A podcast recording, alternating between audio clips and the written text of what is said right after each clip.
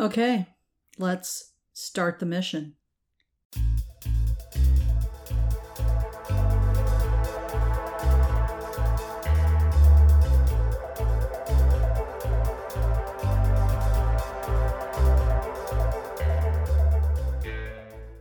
Hello, everyone, and welcome to episode 15 or 16.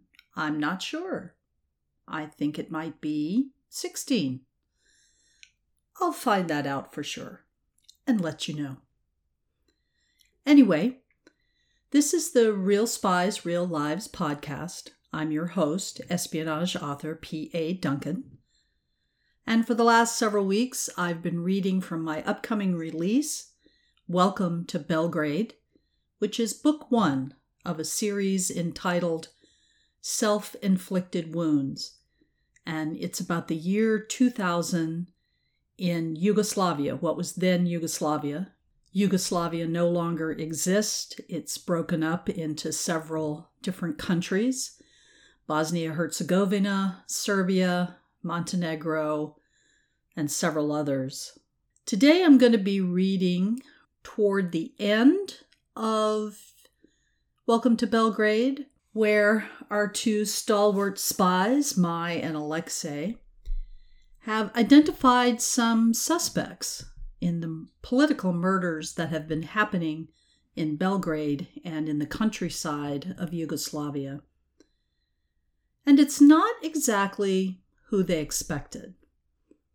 They expected it to be one of the iterations of the Yugoslavian or the Serbian secret police, but they've come to suspect that it might be mercenaries in the hire of someone. And they've gotten a lead to where they might be able to find these mercenaries. And it's a men only club in Belgrade called White Knights.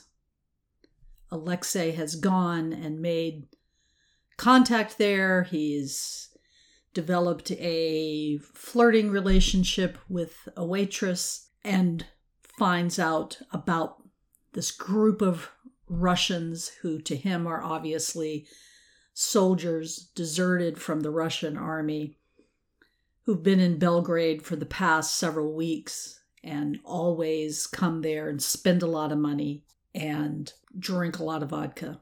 So he decides after a few days of making his, or a few nights rather, because he only goes there at nights, it's only open at nights, he decides he's going to make an overture to them.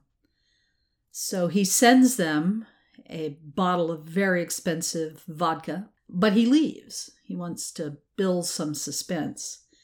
And we're going to pick up at the night when he comes back after they've had the vodka and he's going to engage with these Russians for the purpose of perhaps convincing them that he needs to be a part of their work in Belgrade. Let's get started with another chapter from Welcome to Belgrade, and I hope you enjoy. Thanks for listening.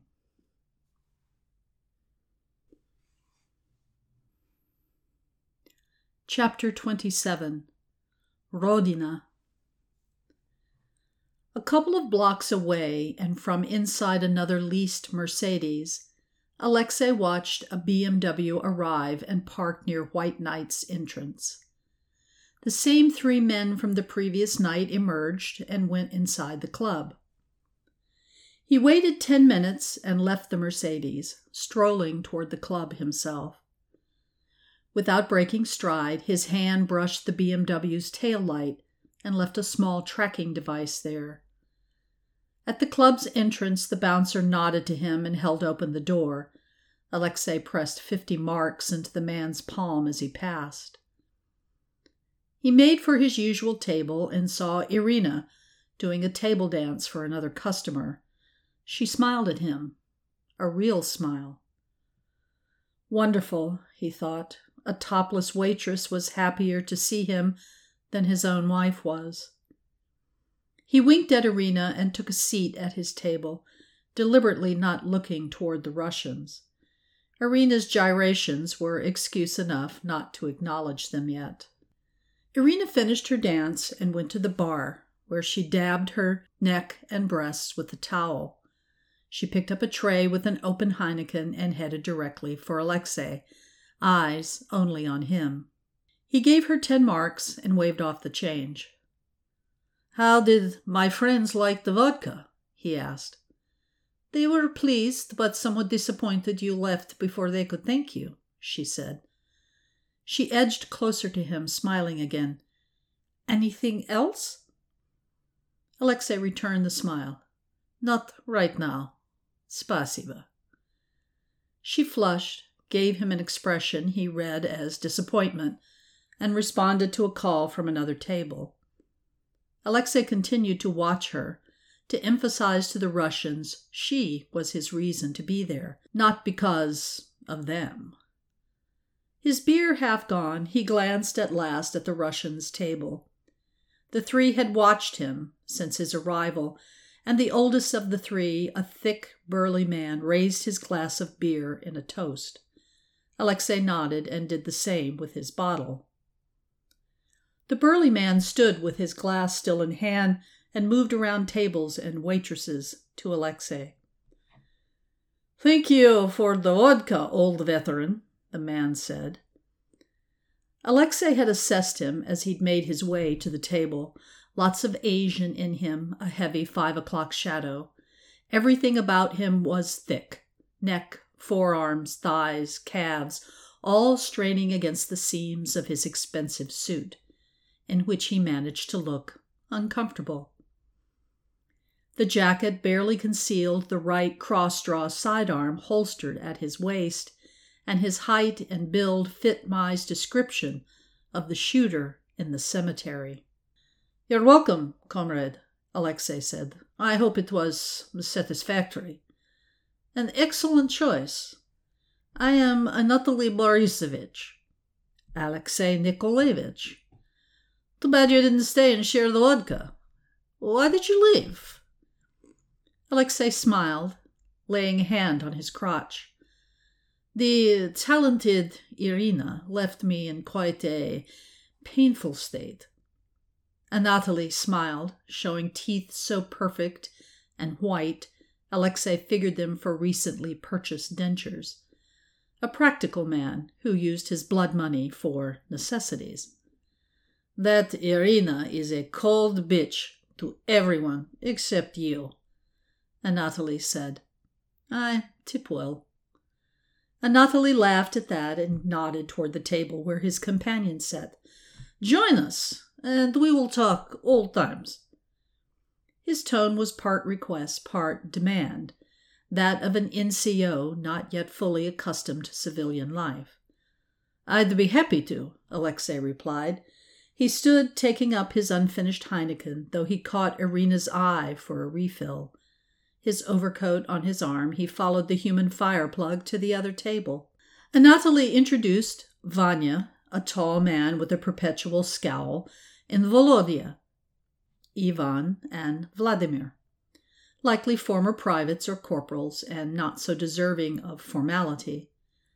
Alexei introduced himself formally, and no one moved to shake hands. However, Anatoly did pull out a chair for him, Alexei draped his coat over the back and sat. He raised his bottle, and the others lifted their glasses.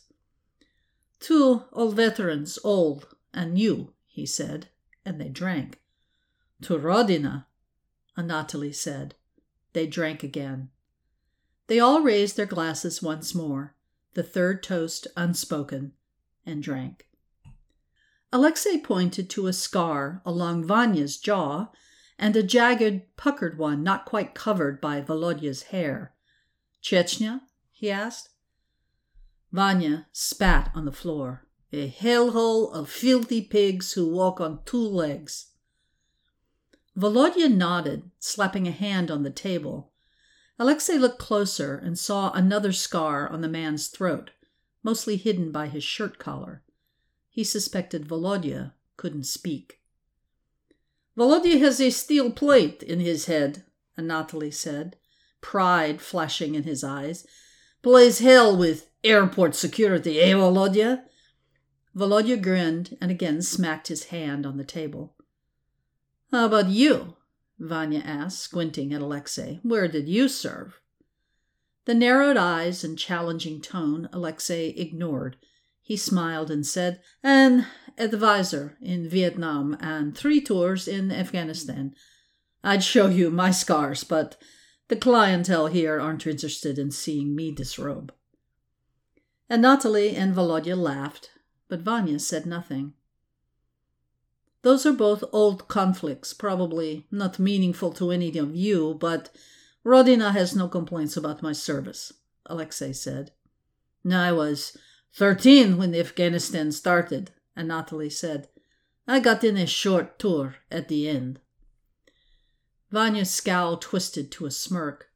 Anatoly complains all the time Afghan vets get no respect. Some of that is true, Alexei said. Like American vets of Vietnam, Anatoly said. A lot of forgotten heroes, Alexei replied. My younger brother was killed in Afghanistan, but my mother could only say it was a training accident. She got his medals, but she couldn't honor his sacrifice on his grave marker. Alexei's bitterness was authentic.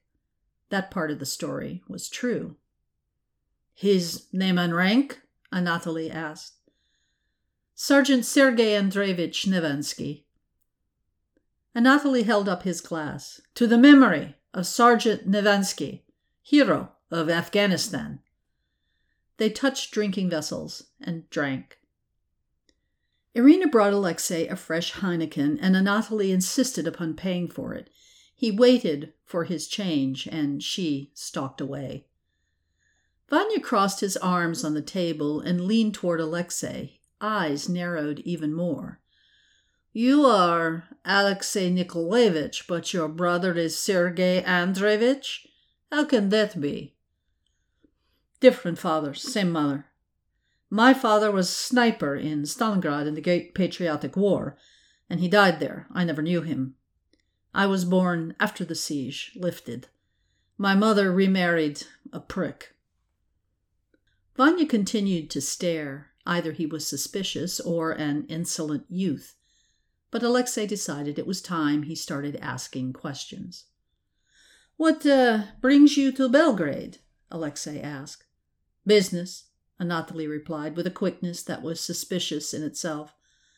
Our boss is in construction uh, here, helping to rebuild damaged parts of Belgrade. We have had a few well paying contracts. Volodya and Vanya exchanged a smile. And you? Vanya asked. Business as well. I am an investment banker. Your boss and I should meet. Perhaps I can help both him and the Serbs with financing. Anatoly looked away and signaled the table's waitress. He said, He has financing, plenty of it. Ah, lost opportunity.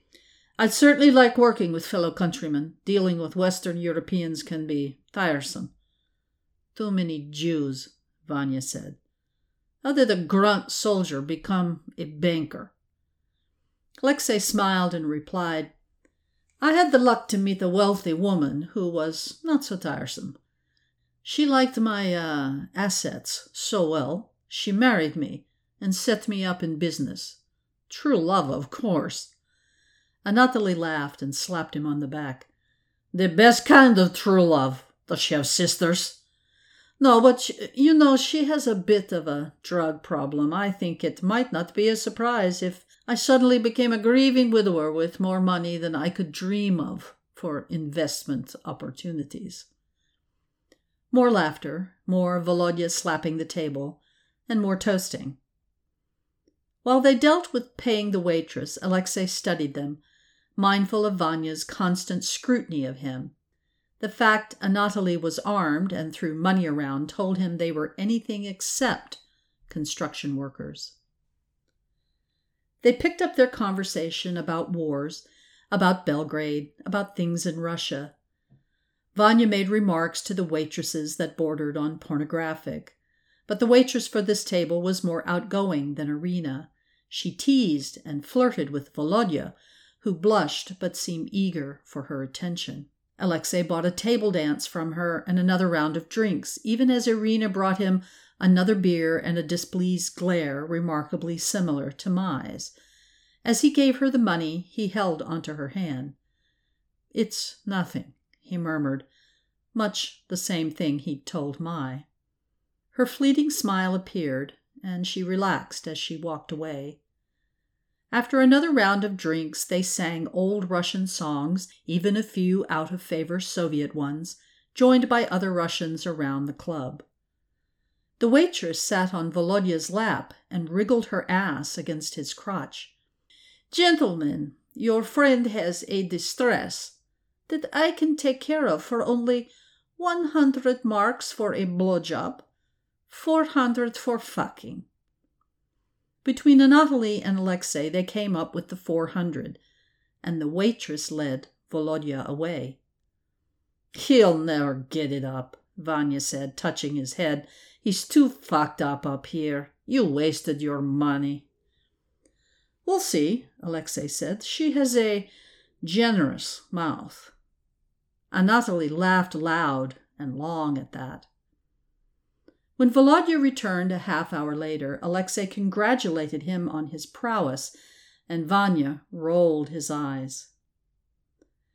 Anatoly and Volodya knocked back drink after drink, while Alexei and Vanya sipped theirs. They exchanged a glance of understanding, accepting each was keeping an eye on the other. When Volodya and Vanya bought another table dance, Alexei decided to test how much trust he'd built with Anatoly. He leaned toward Anatoly and murmured, Tolya, let's talk some business, away from the hired help. Anatoly was the one to narrow his eyes this time, but he rose, motioning the other two to stay put. Alexei followed the man's unsteady gait to the bar. While Anatoly negotiated with the bartender manager, Alexei glanced back at the Russian's table. Vanya didn't watch the dancing waitress at their table, he watched Alexei instead. Irina walked toward him, blocking his view of Vanya for a moment. She grasped his right hand, palming something into it, and continued on her way. He waited until she was across the room to look into his hand a plain white business card with her name and address. He flipped it over and read, In case you need anything when I'm off work. He slipped the card into a trouser pocket, reminding himself to get rid of it before he saw Mai again. If all went well in the next few minutes, he'd have no need to return here. Anatoly motioned Alexei to follow him down a corridor to the left of the bar the noise from the main area receded, and Anatoly spoke over his shoulder. Pyotr there is letting us use his office for privacy, yes? The office was utilitarian a desk and a few file cabinets. Alexei looked around for security cameras and saw none. Eyes bleary from all the beer he'd consumed, Anatoly belched and asked, What business do you want to discuss? Alexei moved until he was beyond Anatoly's reach, putting Pyotr's metal desk between them. He unbuttoned his jacket to give him easier access to his gun. I have heard there are some Russians in Belgrade doing work for the government, Alexei said. Anatoly would have been a good poker player, not a muscle twitched. I told you we are working to rebuild what NATO destroyed in the bombing. I have heard of other, more personal work. Anatoly said nothing. You and your friends are not construction workers, Alexei said. Tolya, I'm not SVR or FSB, and I could care less about how many Serbs you kill. I want in. I make a lot of money with my investments. I'm good at it, but it does nothing for the adrenaline. It's a different kind of hunt, an unsatisfying one. Understand? Anatoly gave a brief nod. You miss the old life. You have certain talents and desires. Alexei's grin was wolfish. I'm from the steppe. Now and then, I need warm blood on my hands. I'm fit, in good shape, my skills are undiminished. I am convinced, comrade, but I do not have the final say. That is for the boss to decide. Take me to him. Have him give me a test. Alexei stopped there. That was enough desperation. And if he says no? Anatoly asked. You have my word on my silence. The two men shook hands. Come on, Anatoly said. Let's go round up the other two before they're too drunk. Once Anatoly and the stranger disappeared down the corridor, Vanya stood up. I'm going to piss, he told Volodya, and headed for the toilets. In the dark hallway, he brought out his mobile phone and dialed. Allo? came the reply after one ring. He made contact, Vanya said. His name is Alexei Nikolaevich, like you said. He's talking with Tolya now. All right. He probably came in his own car. Insist he bring it, and you ride with him to show him the way. You know what to do, da? Of course. Take his wallet, watch, gun, and holster. He may or may not have a necklace with two medals on it. If he does, take that too. It will be done as you say. Vanya hung up and returned to the table. Chapter 28 Self Inflicted Wounds Not long after Alexei left for White Knights, Mai gathered her cameras and recorders, intending to cover the night's demonstrations. She pulled out her mobile to call a cab, but it rang. She recognized Renovasic's number. Good evening, Commander, she answered. What can I do for you? I'm in a police car. I'm on my way to pick you up. What have I done? You? Nothing. Well, unless you want to tell me what you have done. Absolutely nothing the Belgrade police need to know about, I assure you. Okay. Someone did a drive by on Jovan Ivanovsky's house an hour ago. Jovan Ivanovsky was a prominent opposition leader, a Montenegrin, and Milosevic's security forces had already tried to kill him a couple of times without success. How bad? Mai asked. I'm headed to the neighborhood to find out. I thought you and your partner might want to accompany me. My uh, partner is not available. Would I be going with you in my capacity as an FSB observer? Of course.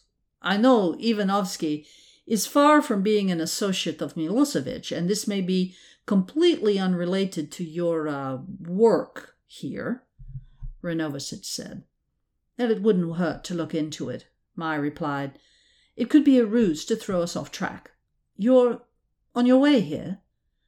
That was a bit of a bluff. I have no idea where in Belgrade you are. Mai gave him the address. Fifteen minutes, he said, and hung up. Mai assumed she'd be gone the whole night. She could let Alexei wonder, a little payback for his infatuation with white knights. No, she was making too much of that. Or she wasn't making enough of it. Undecided, she wrote him a note and left it on the kitchen table where he'd see it. One of his policemen drove Renovasic's official car with Maia in the back seat with him. There was the usual small talk, but she seemed distracted about something and closed mouthed about where her partner was. A roadblock stopped them a few blocks away from Ivanovsky's residence, and Renovasic recognized the commander of the Mladenovac police. A roadblock stopped them a few blocks away from Ivanovsky's residence, and Renovasic recognized the commander of the Mladenovac police, his subordinate, since this municipality came under Belgrade's jurisdiction. When Renovasic emerged from his car, the lesser commander drew up to attention and saluted smartly. Renovasic returned it and realized Maia had climbed from the car and stood at his side. Sir, said the commander, his eyes straying to Maia. He frowned a bit, probably wondering if he should salute her too. This is a comrade from Moscow, Renovasic said. From the FSB, an observer. The commander nodded. Yes, sir, uh, of course. To Mai, he said, Welcome, comrade. Hvala vam, Mai replied. Her Serbian was good, if a bit formal, but at least she'd taken the care to learn the language. Sir, said the commander, where would you like to proceed first? To the morgue or hospital, wherever Ivanovsky is, Renovasic said. Ah, uh, sir, well, it was a superficial wound, one I'm not entirely convinced wasn't self inflicted. He is still home. Were his wife and children there? Maia asked. Renovasic raised an eyebrow. How did she know? No, ah, uh, no, they are safe in Montenegro, said the commander. What makes you think his wound was self inflicted? was her next question. Because he is a media hog, the commander said with a snort. Who do you think is with him now? CNN. He looked at Renovasic. Do you want to drive or walk, sir?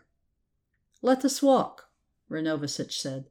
Please, uh, lead the way, if you will, Commander. Police in tactical gear milled about, as did Ivanovsky's neighbors. The policeman cleared the way for Renovasic, and he studied the house's exterior. Bullet marks on the front, windows smashed. Again, Renovasic longed for the forensic services Western police forces had, but the federal police paid more. Plenty of brass littered the street and sidewalk, but no one collected them. That would do no good with no way to compare them to a weapon. Renovasic trotted up the front stairs. Maia keeping pace. The commander ran up the stairs and opened the door for Renovasic.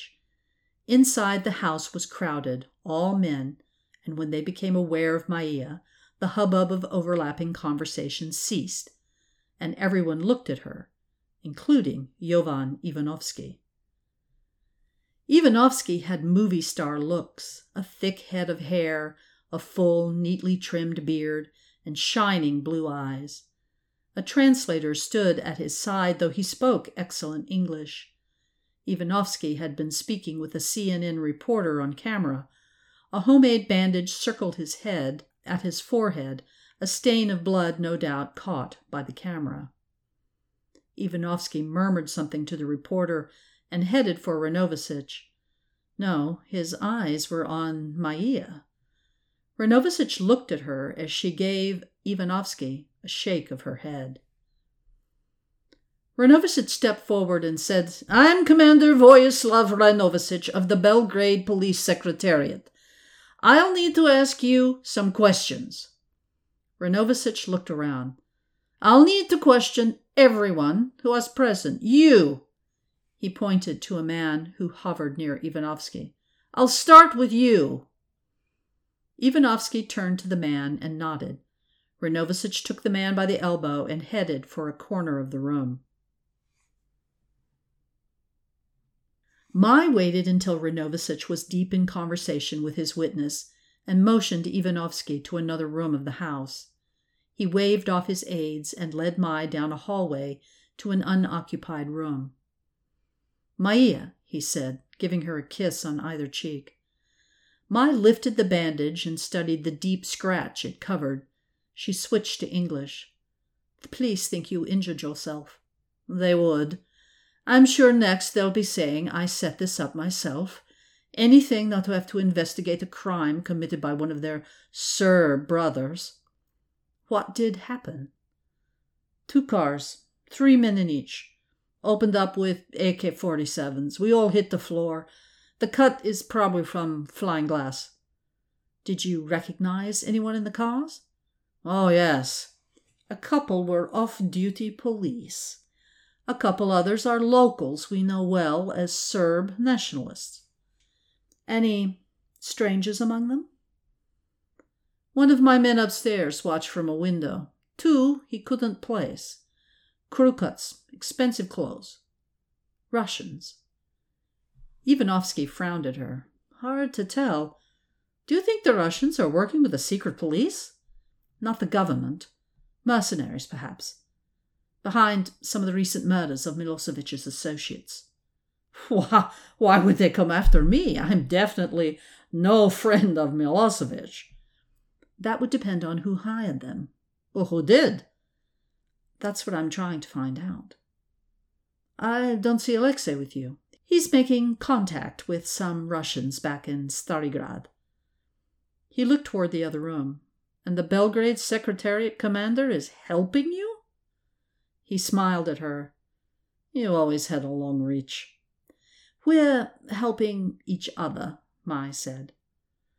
Well, some of my men chased down one of the cars. The three inside bolted, but they nabbed one of the local boys and turned him over to the police. They took him to the station, but you know how that goes. They'll release him. Unless something happens. Like what? Like the intervention of the commander of the Belgrade Secretariat. And you? What are you this time? Observer, what I always am. Why don't you have a chat with the suspect so he'll give up the names of the other attackers? I've convinced CNN to hound the police. You and your shit friend from Belgrade question him, or I'll tell that reporter to say he's giving up the names of the would be assassins. That's your cookies, goose. Would be assassins? Mai said. You're alive. Ivanovsky grinned at her. Assassin is so much more powerful. So you'll do it? Why else would I come all this way? All right, let's take a little break. Talk a little bit about the fact that Welcome to Belgrade is available for pre order for your Kindle. I'm pretty excited about that. This is a series that originally started as a single novel. And when it hit about 120,000 words, and I realized there was a lot more to write, I decided it needed to be at most two books. And then I decided it would better it would be better to be a trilogy. And each book is between 50 and 55,000 words. So together, all together, if that had been a single novel, that would have been pretty hefty. And I don't know about you, but as much as I love to read, a 150,000 word book would would put me off. So it's a quick read. All three of them will be quick reads. And as you know, they're being what's called flash published. So Welcome to Belgrade comes out October 1st. Book 2, Dangerous Truths, comes out on November 1st.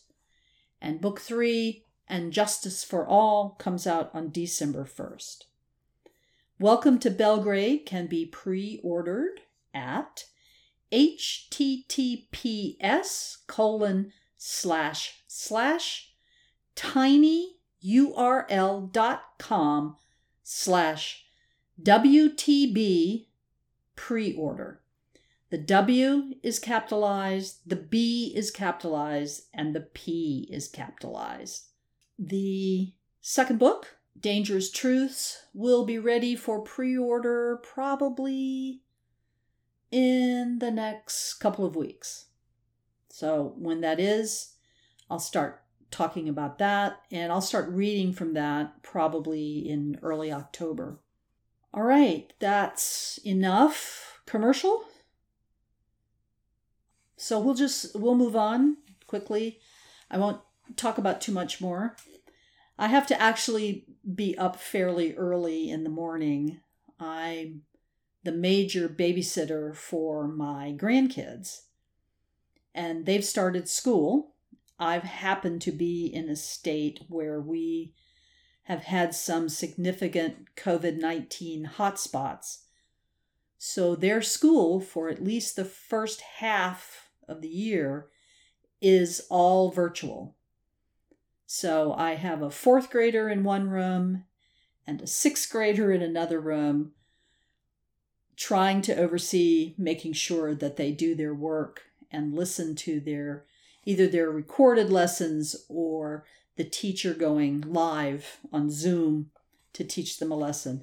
That's been very interesting and exhausting. I gave up teaching a long time ago for a reason, but it's been kind of fun watching them learn. All right, we'll get back to a couple more chapters of Welcome to Belgrade.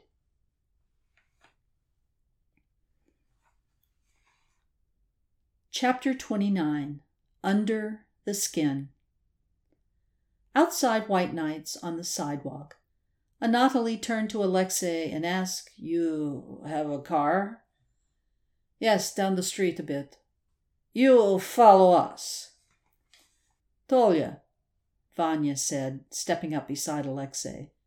You and Volodya are so drunk, it will take you the rest of the night to find your way. I will ride with Alexei Nikolaevich so you do not get him lost. Tolya pondered a moment. Fine, he said, and got behind the wheel of the BMW. An interesting turn of events, Alexei thought, but smiled at Vanya and motioned this way. How well do you know Belgrade? Vanya asked. Not well. I know how to get to White Knights from my hotel and back. What more do I need? Alexei replied. A lie, of course. He didn't know it like the back of his hand, but he had the map in his head.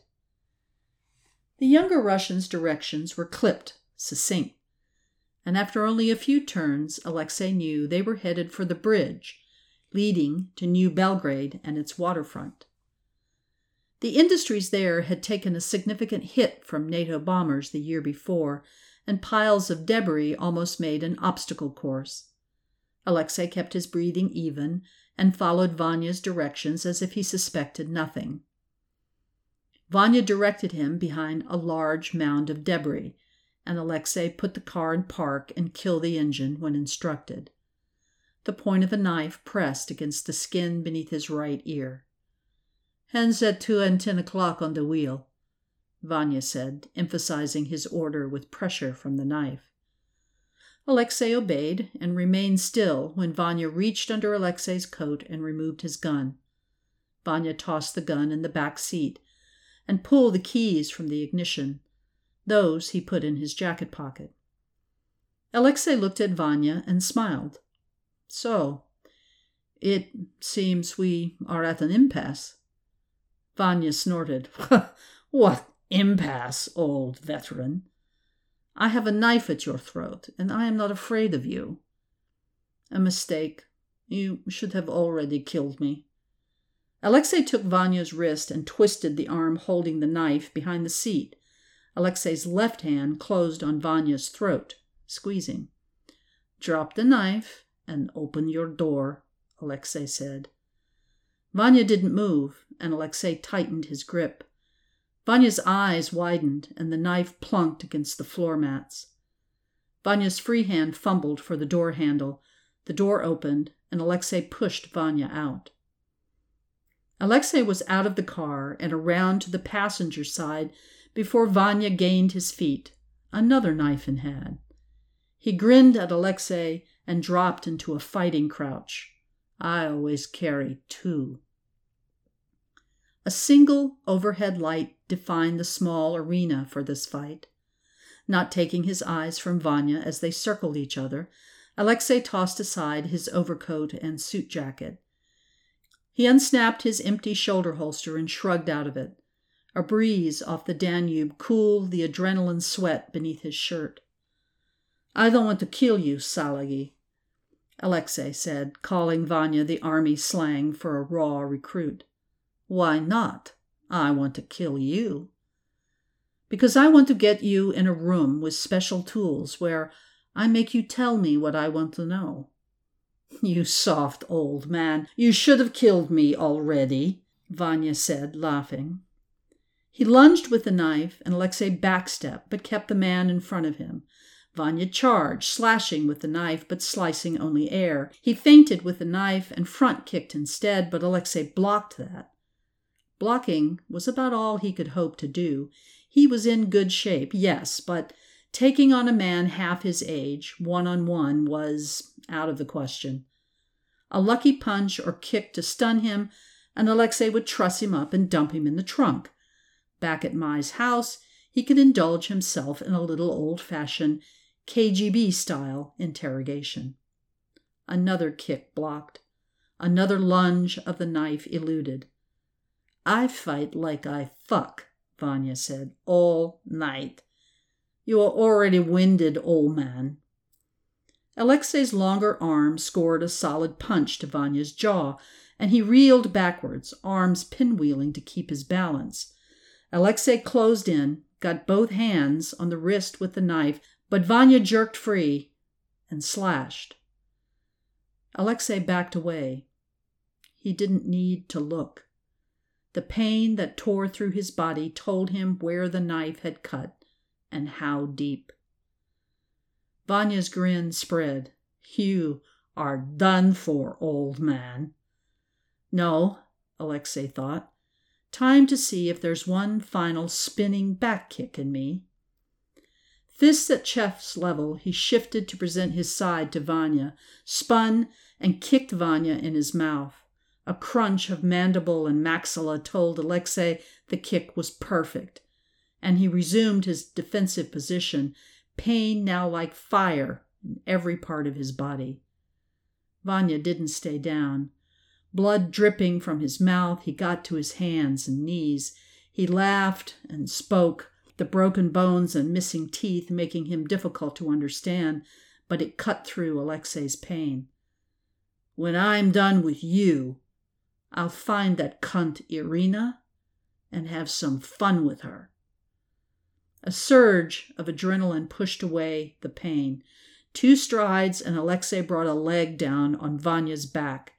His already damaged face smacked the concrete. Alexei straddled Vanya's back, took Vanya's head in his hands, and twisted. Cartilage, muscle, and sinew all gave, and the smashed face looked at Alexei, surprise frozen on the features. Alexei let the head strike the pavement again and rolled off the body. He sat on the concrete, trying to slow his breathing and heartbeat because blood pulsed with each beat.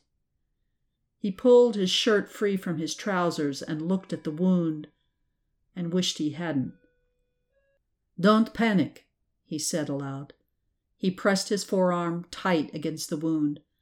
Can't go into shock. A body, he thought. What do I do with it? Leave it here? Call the police? No, police. Too many questions. Arm tight against his side, he managed to get to his feet. Head swimming, he bent down, grasped the body by the shirt collar. He dragged it to the boot of the car. Keys. Where the fuck were the keys? He started to pat his pockets, but remembered Vanya had taken them. He dropped the body and flopped to his knees beside it. He rifled through the pockets until he found the keys. Again, he staggered to his feet and opened the trunk with the fob. Alexei looked at the trunk, at the body, at the trunk. Fuck. It was going to take both hands to get the body in the trunk. Teeth clenched to hold in his scream. He picked the body up by collar and belt and hoisted it into the trunk. The body landed on its side, face twisted toward the front of the car. Arm pressed against the wound again, he gathered his overcoat, jacket, holster, and the bloody knife. He covered the body with the coat and dumped everything else atop it. He slammed the trunk closed, leaned against the car, hunched over, sweat dripping from his face like the blood from his chest. What now? Yes, call Mai. Damn, he muttered aloud again his cell phone was in the overcoat pocket. He looked at his bloody, empty hands. No keys. What the hell had he done with the keys? Dropped them in the trunk? Shivering overtook him. No, he said. He needed to clean his wound, get some sort of dressing on it. There was a first aid kit in the car somewhere. He had to find the keys. Water. If he could find water, clean the wound, clear his head. Water. He needed water. He looked around, saw nothing. He laughed, stopping when it hurt. Globie Durak, he murmured, stupid fool. He stood on the quay of one of Europe's largest rivers. He used his free hand to press his arm tighter against the wound and stumbled toward the bulkhead. Fifteen feet below him, a walkway and another bulkhead. The water lapped against the lower bulkhead. To his right, there, a ladder. Alexei half slid, half fell down the ladder, and crawled to the water's edge. He leaned over, cupping water in his right hand and tipping it onto the wound. That soothed for only a few moments before he started shivering again, more intense this time. When he leaned forward for more water, blackness tunneled in and gravity took over, pulling him into the dark waters of the Danube.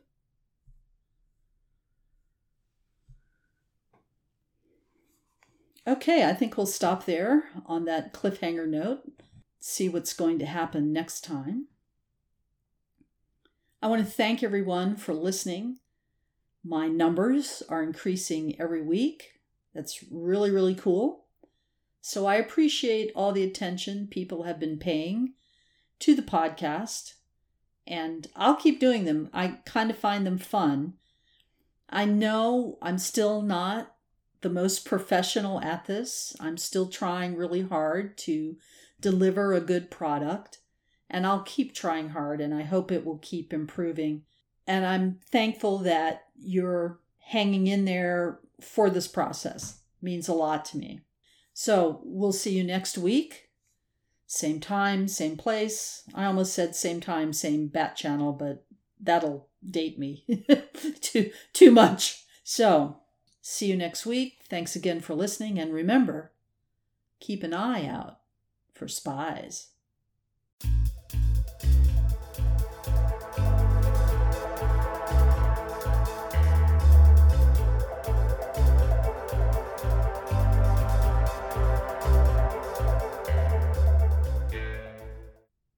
This has been a production of Unexpected Paths Radio.